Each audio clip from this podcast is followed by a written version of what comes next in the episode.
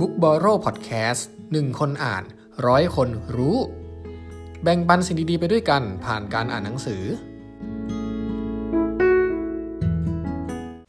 สวัสดีครับ คุณอยู่กับยอดผู้ร่วมก่อตั้งเพจ Book b o r r o w นะครับ วันนี้จะมาชวนคุยต่อกับหนังสือ The Obesity Code ของดรเจสันเฟิงนะครับตอนที่เราเราคุยกันไปว่ามี 5 ข้อที่เป็นความเชื่อผิดๆเกี่ยวกับทฤษฎีการลดแคลอรี่นะครับ เราจะมาคุยกันต่อว่า แล้วยังไงต่อนะครับ ถ้าเกิดว่าการลดแคลอรี่มันไม่ได้ผลในระยะยาว แล้ววิธีการใดที่จะได้ผลนะครับ ถ้าเราพูดถึง 5 ข้อที่พูดไปเมื่อตอนที่แล้วเนี่ยจะเห็นว่าทั้ง 5 ข้อมันก็ชี้ไปในทางเดียวกันว่า เราไม่ได้อ้วนเพราะเรากินแคลอรี่มากเกินไปนะครับ แต่เราอ้วนเพราะฮอร์โมนเป็นตัวควบคุมให้เราอ้วนต่างหากนะครับ เวลาที่เราหิวเนี่ยก็แปลว่าฮอร์โมนมันสั่งให้เราหิว เวลาที่เราอิ่ม ก็แปลว่าฮอร์โมนสั่งให้เราอิ่มนะครับ คุณจะเคยเห็นคนผอมเนี่ยกินแป๊บเดียวก็อิ่ม ในขณะที่คนที่ตัวใหญ่หน่อยหรือว่าคนอ้วนนะครับกินเท่าไหร่ก็ยังไม่อิ่มนะครับพอเรามองว่ามันเป็นเรื่องของฮอร์โมนเราก็จะอธิบายได้ว่า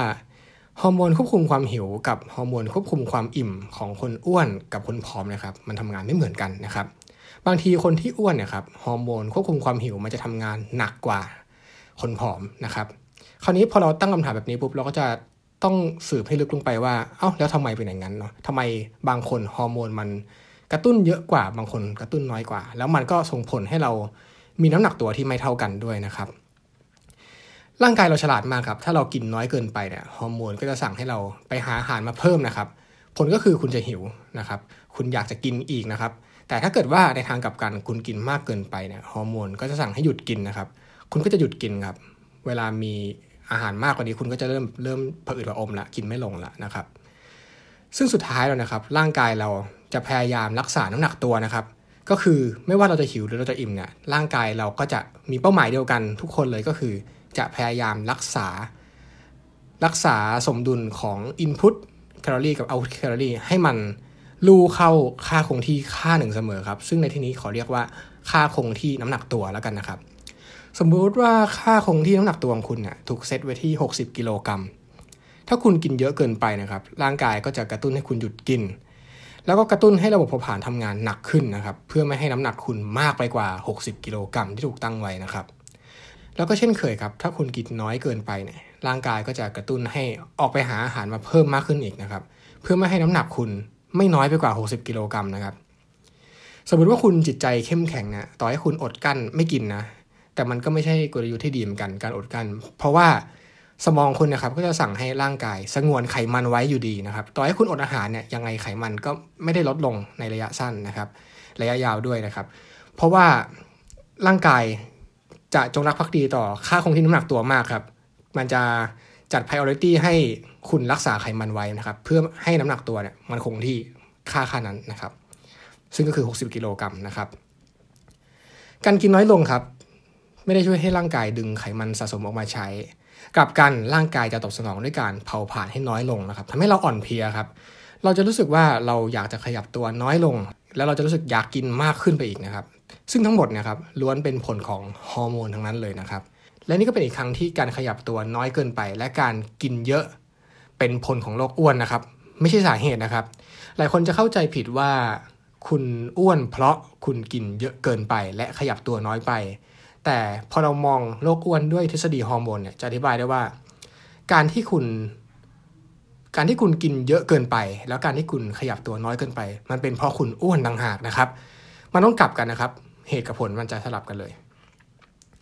ความจริงที่น่าหดร้ายครับก็คือค่าคงที่น้ำหนักตัวของเราเนี่ยมันไม่เท่ากันนะครับ โดยกำเนิดไม่เท่ากัน บางคนอาจจะอยู่ที่ 50-60 ซึ่งก็จะเป็นคนผอมนะครับ ขณะที่คนตัวใหญ่หน่อยก็อาจจะอยู่ที่ 100 นะครับ หรือ 120 อันนี้ก็จะน้ำหนักตัวค่อนข้างเยอะนะครับคำถามคือแล้วอะไรล่ะทำไมทำไมบางคนเกิดมาน้ำหนักตัว ค่าคงที่น้ำหนักตัวไม่เท่ากันนะครับ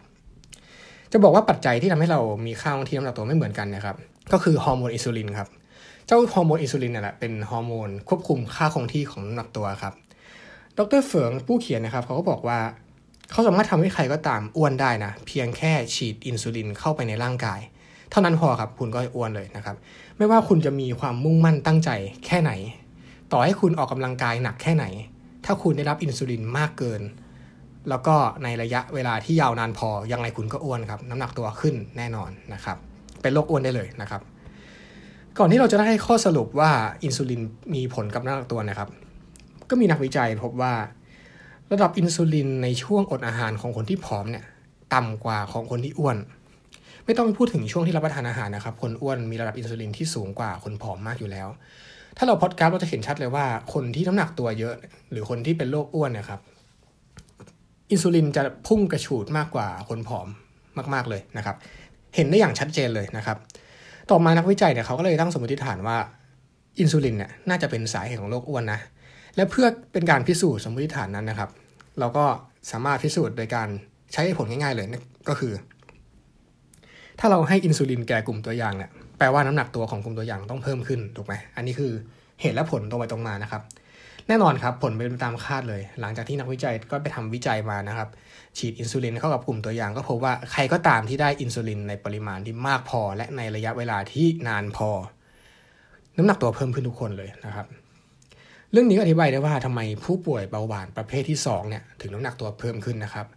ขออธิบายนิดนึงครับ ผู้ป่วยเบาหวานประเภทที่ 2 ก็คือ ผู้ป่วยที่มีภาวะดื้ออินซูลินนะครับคำว่าดื้ออินซูลินก็คือร่างกายเนี่ยต้องผลิตอินซูลินให้มากกว่าปกติ เพื่อที่จะดูดเพื่อที่จะสั่งให้ให้เซลล์ร่างกายเนี่ยดูดซึมน้ำตาลจากกระแสเลือดได้เท่าที่ควรจะเอาไปใช้นะครับ และนั่นเองครับพอพอร่างกายดื้ออินซูลินเนี่ยแปลว่าอินซูลินต้องผลิตมากใช่ไหม นั่นแหละครับพออินซูลินมากปุ๊บน้ำหนักตัวก็มากตามไปเลย แล้วเราก็อธิบายได้ด้วยว่าทำไมผู้ป่วยเบาหวานประเภทที่ 1 ถึงผอมนะครับ ผู้ป่วยเบาหวานประเภทที่1เนี่ยก็คือ ผู้ป่วยที่ร่างกายไม่สามารถผลิตอินซูลินได้เอง หรือผลิตได้น้อยมากนะครับพูดง่ายๆคือผลิตได้ไม่เพียงพอต่อที่ร่างกายต้องใช้ ผลก็คือร่างกายก็จะผอมครับเพราะว่าผลิตอินซูลินได้น้อย น้ำหนักตัวก็ลดลงนะครับซึ่งฟังดูเหมือนจะดีใช่ไหมแต่จริงๆก็ไม่นะ เพราะว่า การที่ระดับอินซูลินมันน้อยเกินเนี่ยหมายความว่าเซลล์ร่างกายเนี่ยจะดูดซึมน้ำตาลได้น้อยลงแล้วแน่นอนครับว่ามีผลอันตรายต่อชีวิตได้เลยนะครับ แต่อย่างไรก็ตามมันก็แสดงให้เห็นว่า ไม่ว่าจะเป็นผู้ป่วยเบาหวานประเภทหนึ่งหรือประเภท2เนี่ยจะเห็นว่าน้ำหนักตัวกับอินซูลินมีความสัมพันธ์กันนะครับ มีความสัมพันธ์กันแบบเห็นได้ชัดเลยนะครับ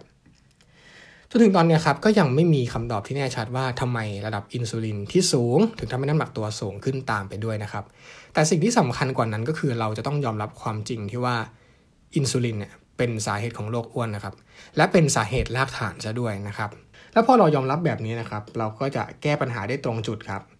ถ้าปัญหาของคนอ้วนคือระดับอินซูลินสูงเกินไป วิธีแก้ปัญหาก็ย่อม ต้องทำยังไงให้ระดับอินซูลินมาลดต่ำลงมาใช่ไหมวิธีทางลัดอย่างการใช้ยาลดน้ำหนักหรือยาระงับอินซูลินนะเราจะไม่พูดถึงนะครับ มันเป็นเรื่องที่ไม่ค่อยธรรมชาติเท่าไหร่นะครับ อะไรก็ตามที่ไม่ใช่วิถีธรรมชาติ หรือปฏิบัติตามได้ยากเนี่ย ดรเฟิงก็จะ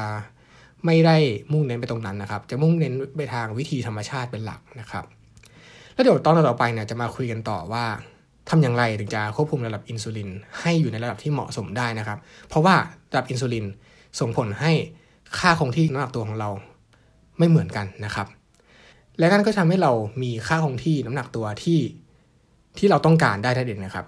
ประยุกต์ใช้ได้ได้หลากหลายนะครับ ถ้าคุณต้องการอยากจะลดน้ำหนัก คุณก็ปรับพฤติกรรมเพื่อให้ระดับอินซูลินคุณต่ำลง แล้วคุณก็จะผอมลง แต่ในทางกับกันถ้าคุณอยากจะเพิ่มน้ำหนักคุณก็แค่ ปรับพฤติกรรมให้อินซูลินมันหลั่งมากขึ้น คุณก็จะน้ำหนักเพิ่มขึ้นนั่นเองนะครับ เดี๋ยวมาคุยกันต่อตอนต่อไปครับสำหรับตอนนี้ขอบคุณที่ติดตามบุ๊กบอโรนะครับ แล้วพบกันใหม่ สวัสดีครับ